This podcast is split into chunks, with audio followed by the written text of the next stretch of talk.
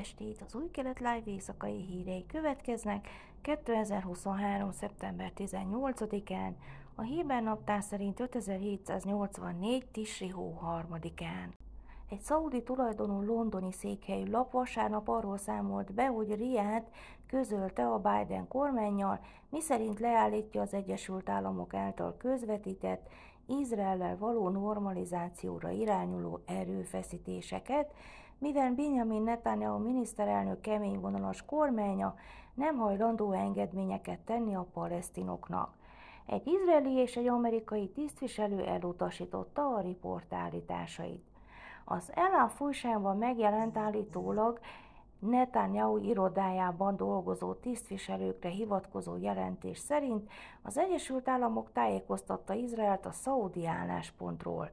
Azt mondták, hogy Izraelt összezavarta a lépés, mert úgy véli, a szaudiak készek a kapcsolatok normalizálására anélkül, hogy azt összekapcsolnák a palesztin ügy előmozdításával.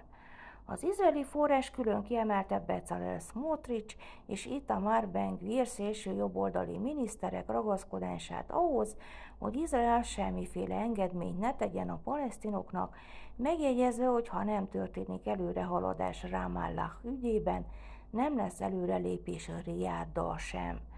A múlt hónapban Netanyahu jelezte, hogy nyitott a palesztinok felé tett gesztusokra, ha ezen múlna a normalizációs megállapodás Szaúd-Arábiával, és utalt arra, hogy nem engedi koalíciója tagjainak, hogy megakadályozzanak egy lehetséges megállapodást. Egy názáreti polgármester jelölt szombaton úgy döntött, hogy kiszáll az októberi választásokon való indulásból, hetekkel azután, hogy tüzet nyitottak rá az északi városban.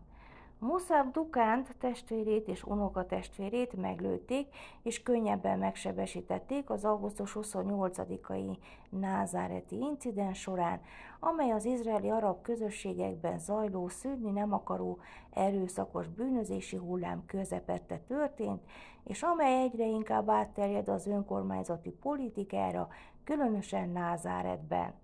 A Sábák belbiztonsági szolgálata múlt héten bejelentette, három szemét letartóztattak a lövöldözéssel kapcsolatban.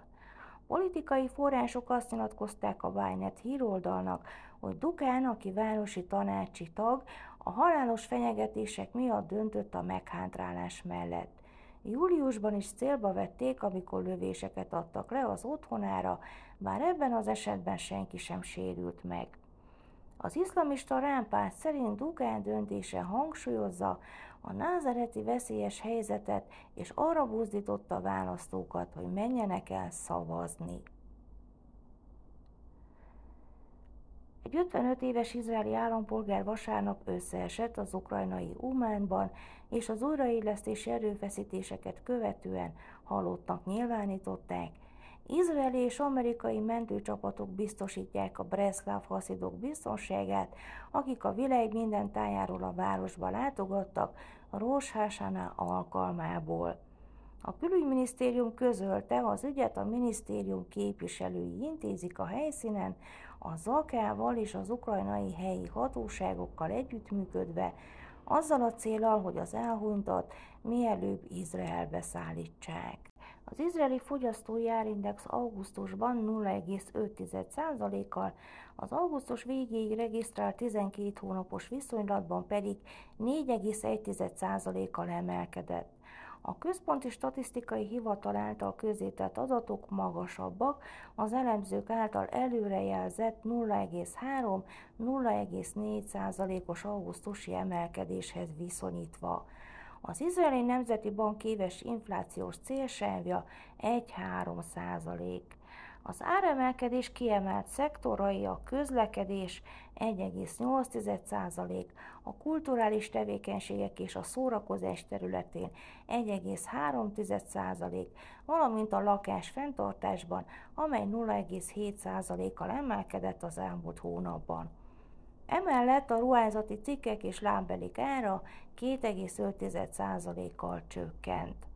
Az állami lakások nélküli lakásbérlési tétel 1,8%-kal, a bérleti szerződés megújító bérlőknél 3,8%-kal, az új bérlőknél 8,4%-kal emelkedett.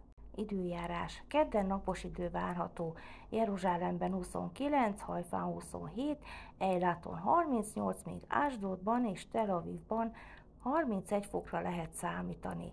Ezek voltak az új kelet live hírei hétfőn.